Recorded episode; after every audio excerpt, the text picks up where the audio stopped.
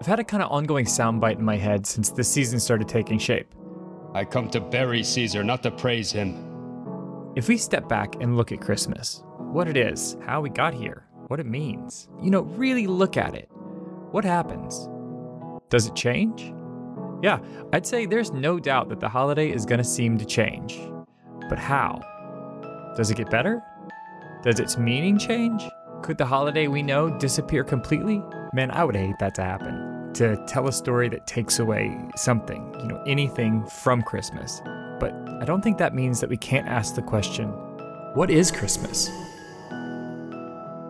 I started looking into Christmas because I thought it was a simple story, something ancient, something that's maybe been oversimplified, but cohesive, linear. But maybe that's not true. Maybe our Christmas comes at us from the side, you know, someplace we'd least expect.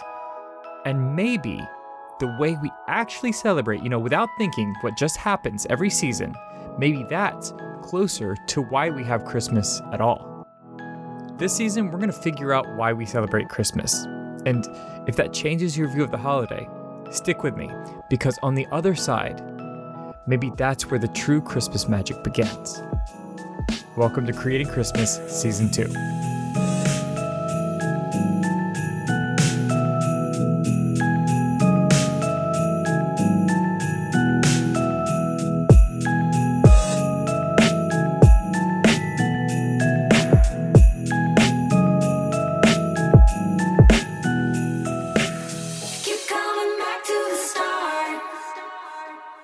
Back where I grew up, there is this urban legend.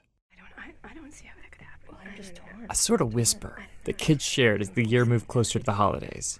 It might have started with someone saying it outside in the parking lot, but by December, this whisper made its way inside our church, oh in the Bible school. Oh well, you know, Christmas, it started as a pagan holiday.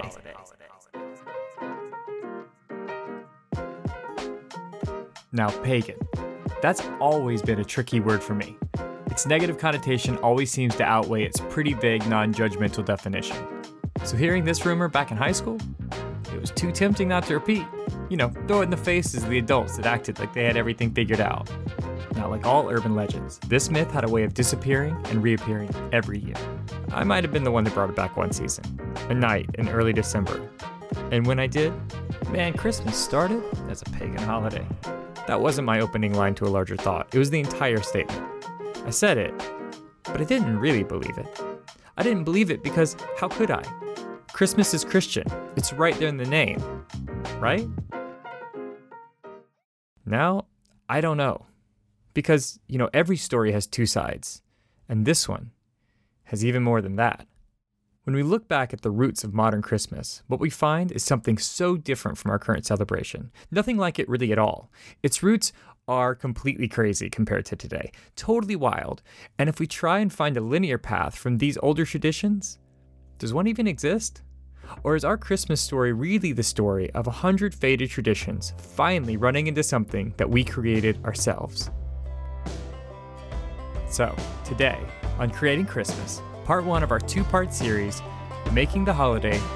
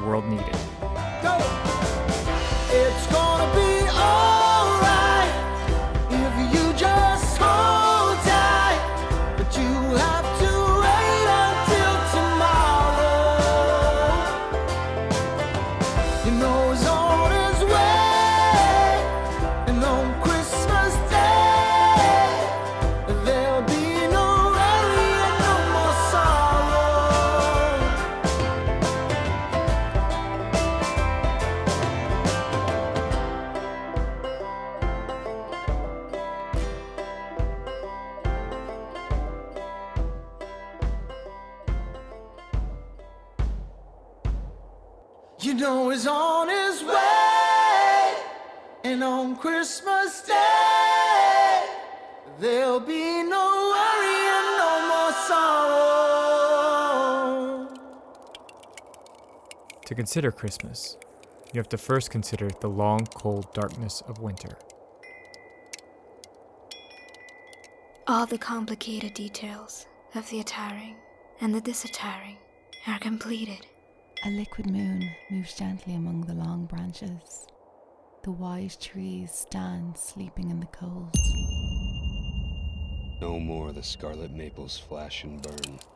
The steel blue river, like a scimitar, lies cold and curved between the dusky hills. The frost performs its secret ministry.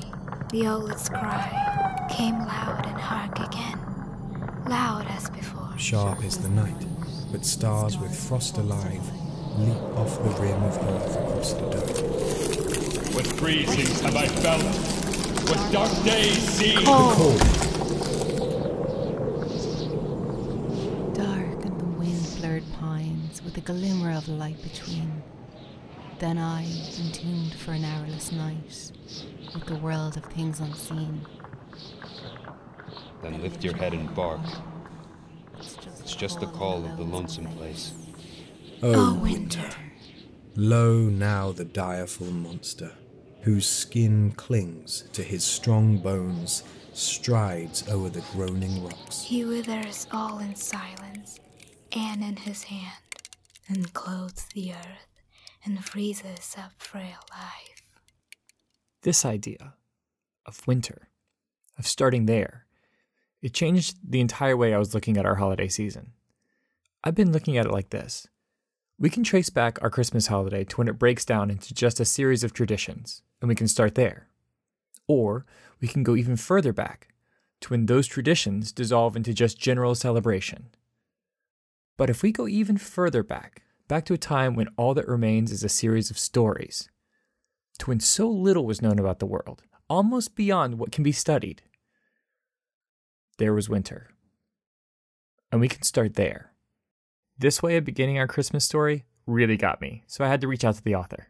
I'm Bruce. I'm a professor emeritus of religious studies at Morningside College, although now it's known as Morningside University.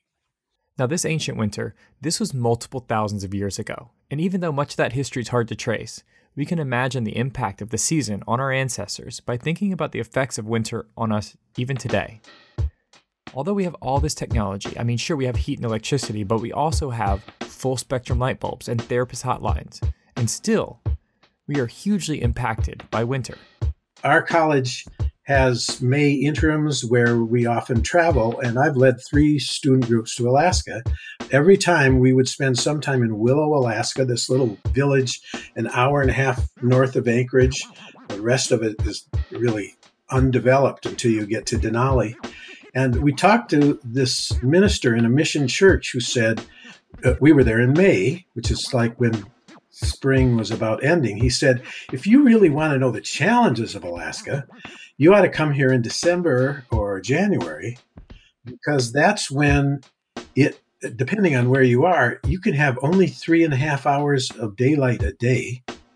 And you could, the temperature gets to 50 below zero even before you calculate wind chill.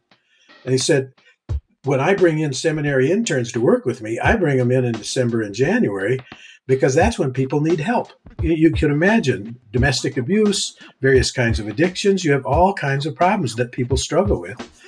And I thought, yes. And then my imagination gets going, and I think, what about people in Central or Northern Europe in the Middle Ages?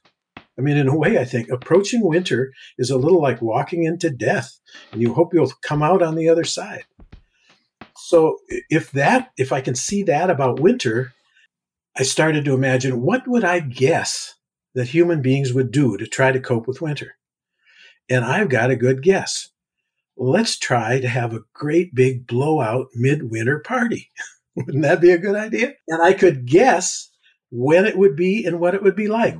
So, let's build a winter party.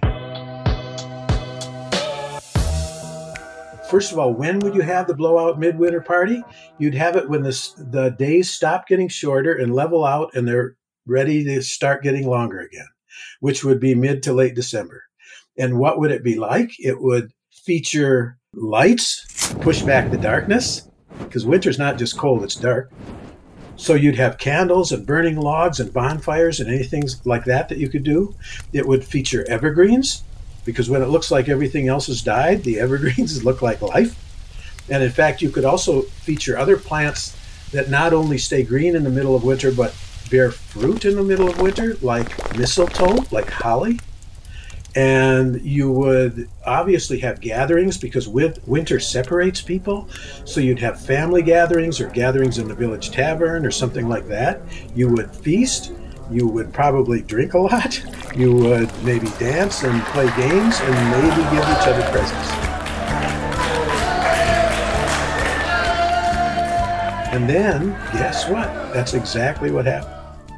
This sounds reasonable. I mean, I can imagine it. Except, maybe this all feels a bit too simple, too easy. And I might not believe it, except all these separate cultures and all these different places in Europe independently created these very similar midwinter celebrations. Right, right. And they were disconnected from each other, but they still kind of came up with the same ideas. Right, simply because it's it's the seasons that are the uniting factor yeah, it's not like, oh, we had committees in each place and oh, wasn't it a coincidence that they came up with the same party? It's just that if you're experiencing the seasons, it just is natural that human beings, even in prehistory, would do something like this. And indeed they did. There is one factor that we left out when we were building our party, and it heavily contributed not only to the creation of these early midwinter parties, but it stayed an important cornerstone to this time of year for a very long time, and that's the harvesting of crops and the slaughtering of animals. It was right around this time each year that the last of the harvest was brought in. It was a time of abundance, something very rare in the world for thousands of years. There was an abundance of food and beer.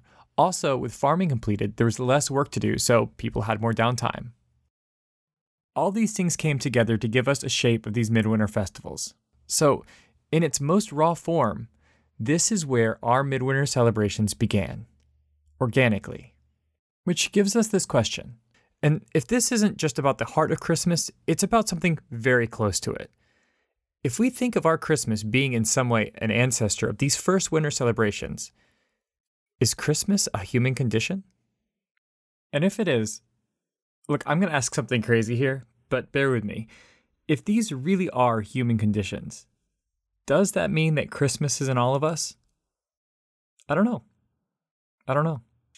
But I can say that these simple homespun parties didn't stay that way for long.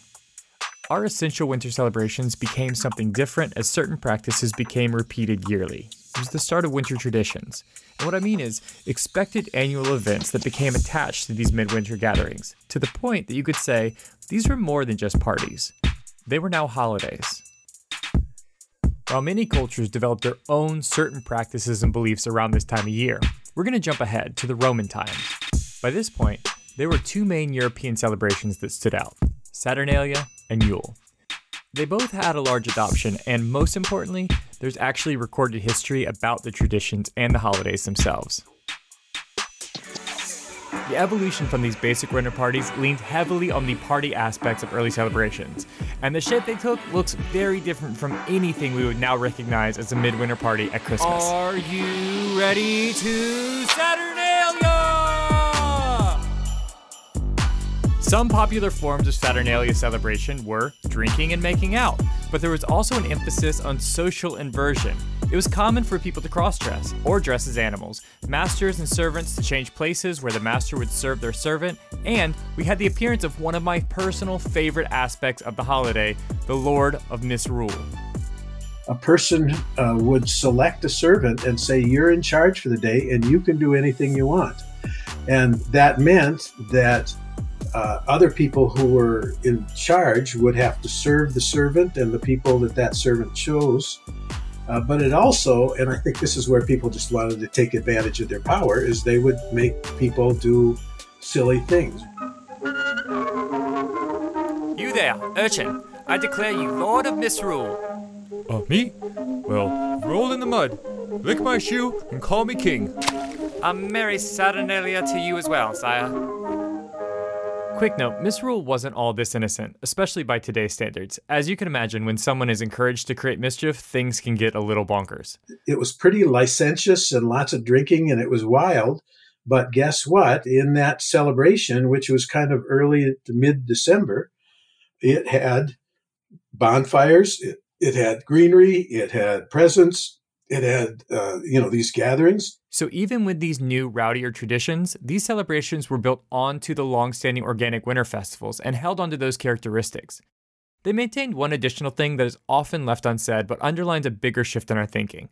When we look back at Saturnalia and the other celebrations of the time, these were community events, out of the house, adult, group celebrations. The domestic aspect of celebrating that we now associate with Christmas was completely absent from these holidays. So here we are, in the golden age of Rome, with most of Europe celebrating a winter festival that is centered around abundance and excess. After the break, indulgency meets sobriety. Christianity steps into the holiday mix.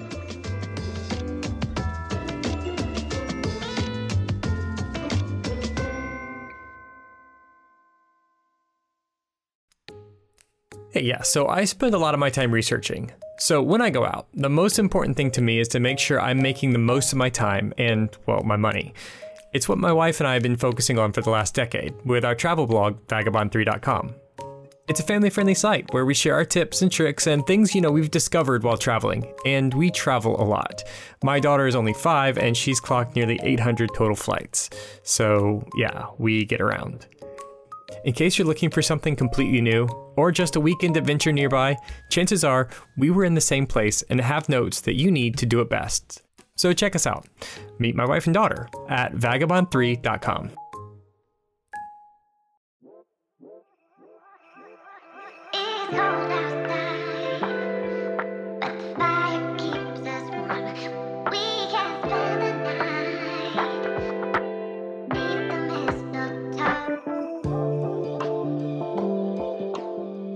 And so it was that while they were there, the days were accomplished that she should be delivered. And suddenly there was with the angel a multitude of the heavenly host praising God and saying, Glory to God in the highest, and on earth peace, goodwill toward men. Now we add in Jesus. First, the Roman Empire and its Saturnalia celebration spanned the time before, during, and for a while after the life of Jesus Christ, not to mention the many other winter celebrations that were spread throughout Europe spanning the same time frame.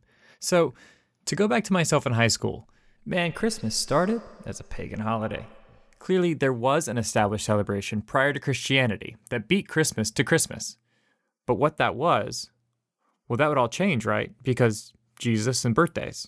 I think when I talk to audiences, one of the things that surprises the most is that the early Christians did not have a Christmas, or a better way to put it is they did not have an annual celebration for the birth of Jesus.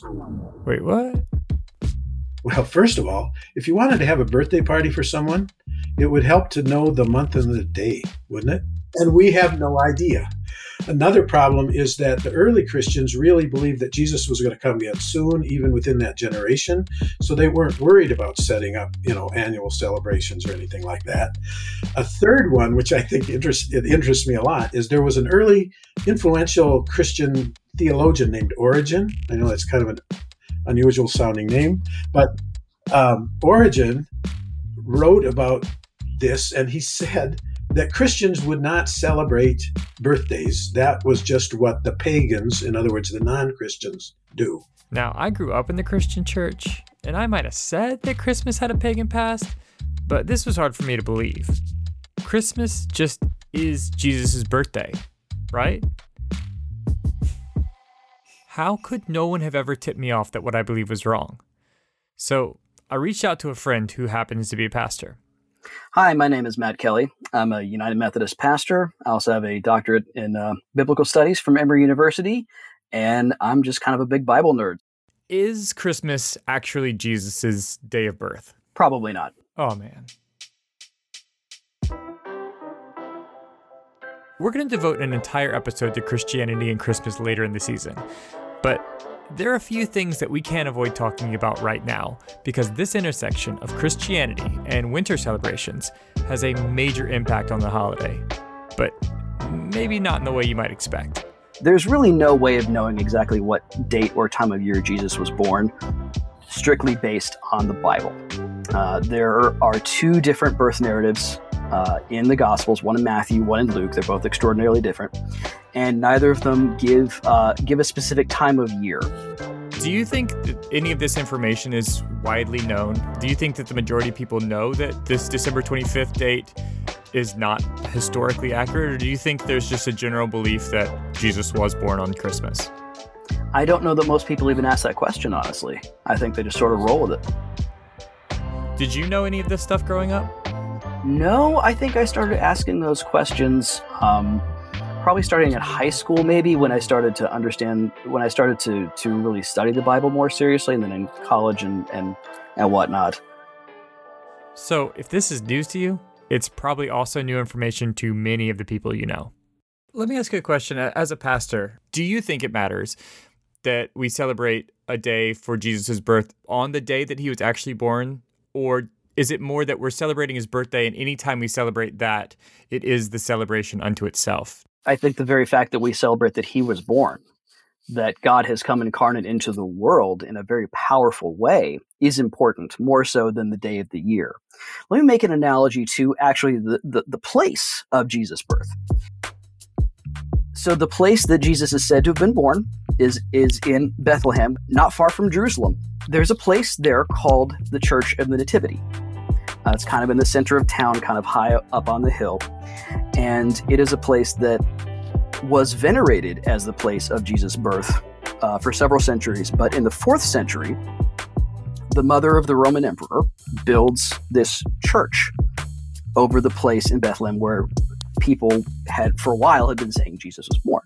And about 10, 10-ish years ago, uh, I made a pilgrimage to the Holy Land and we visited a lot of these places. And the guy leading our tour at one point asked all of us, How much does this matter to you if it happened on this exact spot or not? And that was a really interesting question. Do I care whether Jesus plopped out of his mother's womb on this exact spot that is in this grotto underneath the altar uh, in in this beautiful ancient church where I can touch the stone? Honestly, not really. I'm not as concerned whether that is the exact spot, whether it was two feet there, whether it was another town, whatever. Going there and feeling the presence and, and frankly the weight of the, the generations of Christians who have venerated this spot, uh, who have come to this place to make it more real for them, has made it very holy. Whether historically it happened here or not, um, don't really know, and I'm not as interested in that as the fact that this has become this place of deep meaning for people. So, it bringing it back around to your question of the date, I, I'm I'm not as concerned about the date as I am about well, what is it that we do as a people, as a community of faith, as a, eh, maybe as even a whole culture?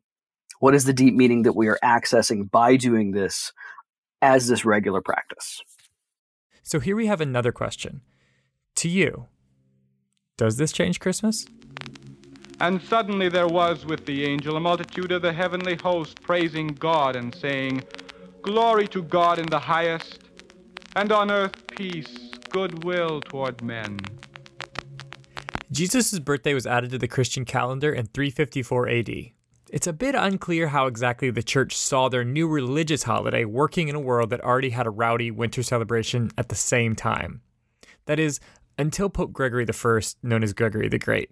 He made it real clear. As St. Augustine went out to spread the gospel, Gregory told him to essentially graft Christianity on the pre existing customs. The idol temples of that race should by no means be destroyed, but only the idols in them. Take holy water and sprinkle it in these shrines. Build altars and place relics in them. Thus, while some outward rejoicings are preserved, they will be able more easily to share in inward rejoicings.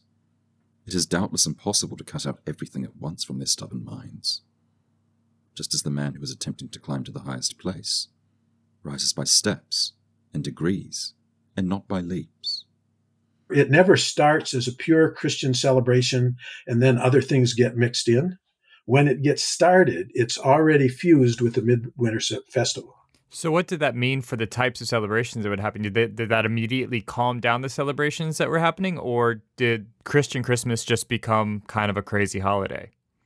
Well, I think it's from the beginning, it's always been kind of a struggle. It's like a compromise, and you're trying to decide. There's one uh, author who says it's always been difficult for Christians to Christianize Christmas. and so, if I think if people today, like if they come from Christian background and they feel it's kind of a struggle of how to balance it, this should make them feel good because it's always been that way. So we had the beginning of a religious holiday that relied heavily on pre existing winter celebrations. It would actually be hundreds of years later, in the 11th century, when the world would finally have a branded holiday, what we now celebrate as Christmas coming out of midnight masses named Christmas. Something else especially interesting about the 11th and 12th century is who the number one most popular saint was, more popular than the Virgin Mary. It was a bishop from modern day Turkey, whose legend included raising the dead and giving away bags of gold. His name was St. Nicholas. This brings us to the 16th and 17th century. Now, most Europeans were celebrating Christmas in a more or less indulgent carnival style, which included heavy drinking, wassailing, gambling, kissing, more drinking, cross dressing, and mumming. And these weren't fringe celebrations either. These were the sorts of things that happened at parties that King James I was throwing in the castle. So, to go back to those struggles that Bruce mentioned, they came to a head in the 1600s. Protestants and specifically Puritans went on the offense and ended up with control of England and the English colonies for roughly 20 years.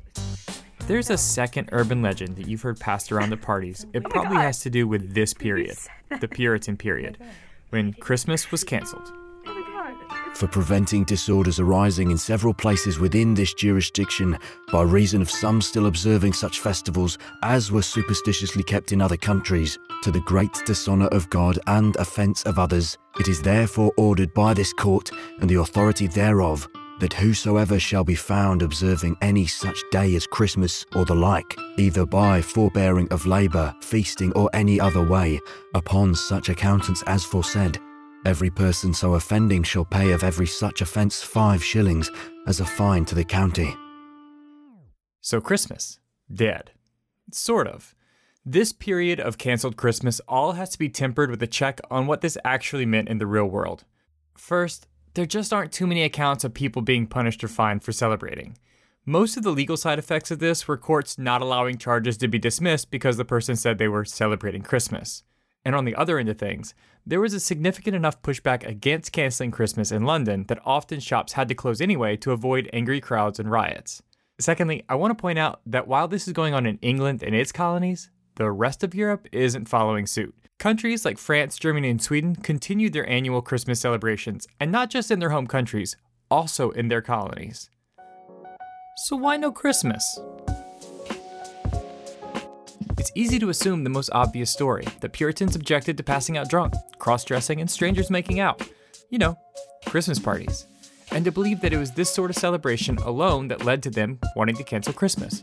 But we're actually dealing with something deeper here. The story for that is that when the Church of England breaks from the Catholic Church, and this is in the 1500s, when all kinds of other Reformation stuff's going on, it first of all is just an institutional break they're pretty much still a Catholic church. It's just the Pope isn't in charge anymore.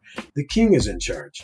But there are some folks who are influenced by Luther and Calvin, mostly Calvin, say, well, now that we've done this, let's do it right. And let's get rid of a lot of that other Catholic stuff that we don't agree with, and I, they don't think that's really Christian. And those are people that we call Puritans. And so these Puritans, they would oppose a celebration of Christmas. Uh, people say, why? One reason was they said, uh, we're trying to get back to the way, the way the early church was, and the early Christians didn't celebrate Christmas. And by the way, they're right about that. As I mentioned, this Puritan rule didn't last long. When the monarchy was restored, Christmas was reinstated in England. The colonies, on the other hand, tried to hold out, but eventually gave in to pressure from the crown. So we headed into the 1700s with a legal Christmas, but not much in the means of celebration. I mean, here we are, about a hundred years from the explosion of Christmas, the beginning of a gigantic holiday, the size and scope of which the world has never seen before, and barely anyone is celebrating.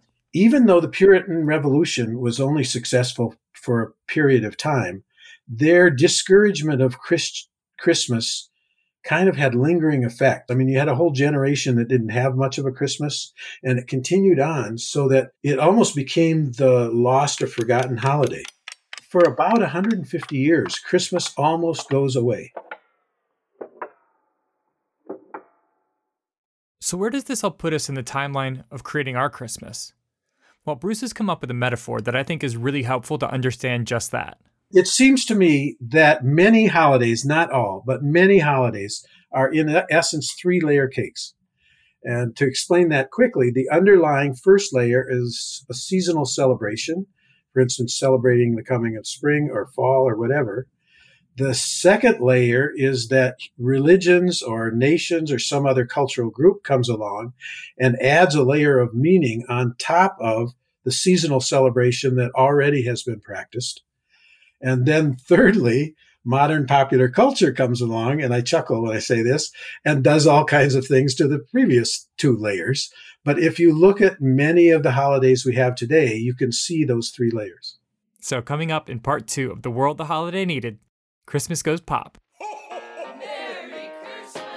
When the world turns back to Christmas, it takes less than 100 years to invent and recreate the holiday from nothing to become what we celebrate now. But I think everything comes back roaring. It was really rowdy, and it was rowdy well into the 19th century. It involved a lot of connecting the dots, some historic amnesia, and a few books that would change the world forever. Creating Christmas was produced this week by me, Bobby Christian, and Oversaturated Ink. Special thanks to Bruce David Forbes and his book, Christmas A Candid History, and to Matthew Kelly. Also, that last voice you heard was historian and author Judith Flanders. You'll hear more from her in the next episode. This has been a team effort. Check out the website creatingchristmaspodcast.com for a full list of the sources I found most helpful in discovering the roots of our Christmas. In fact, check out that website for all sorts of cool episode extras. If you like today's episode, you'll find a new one every week all the way till Christmas. And if you have time, rate and review us on the podcast platform of your choice. I hear for every new review, an angel gets its wings. I'm Bob Christian, and until next time, stay jolly.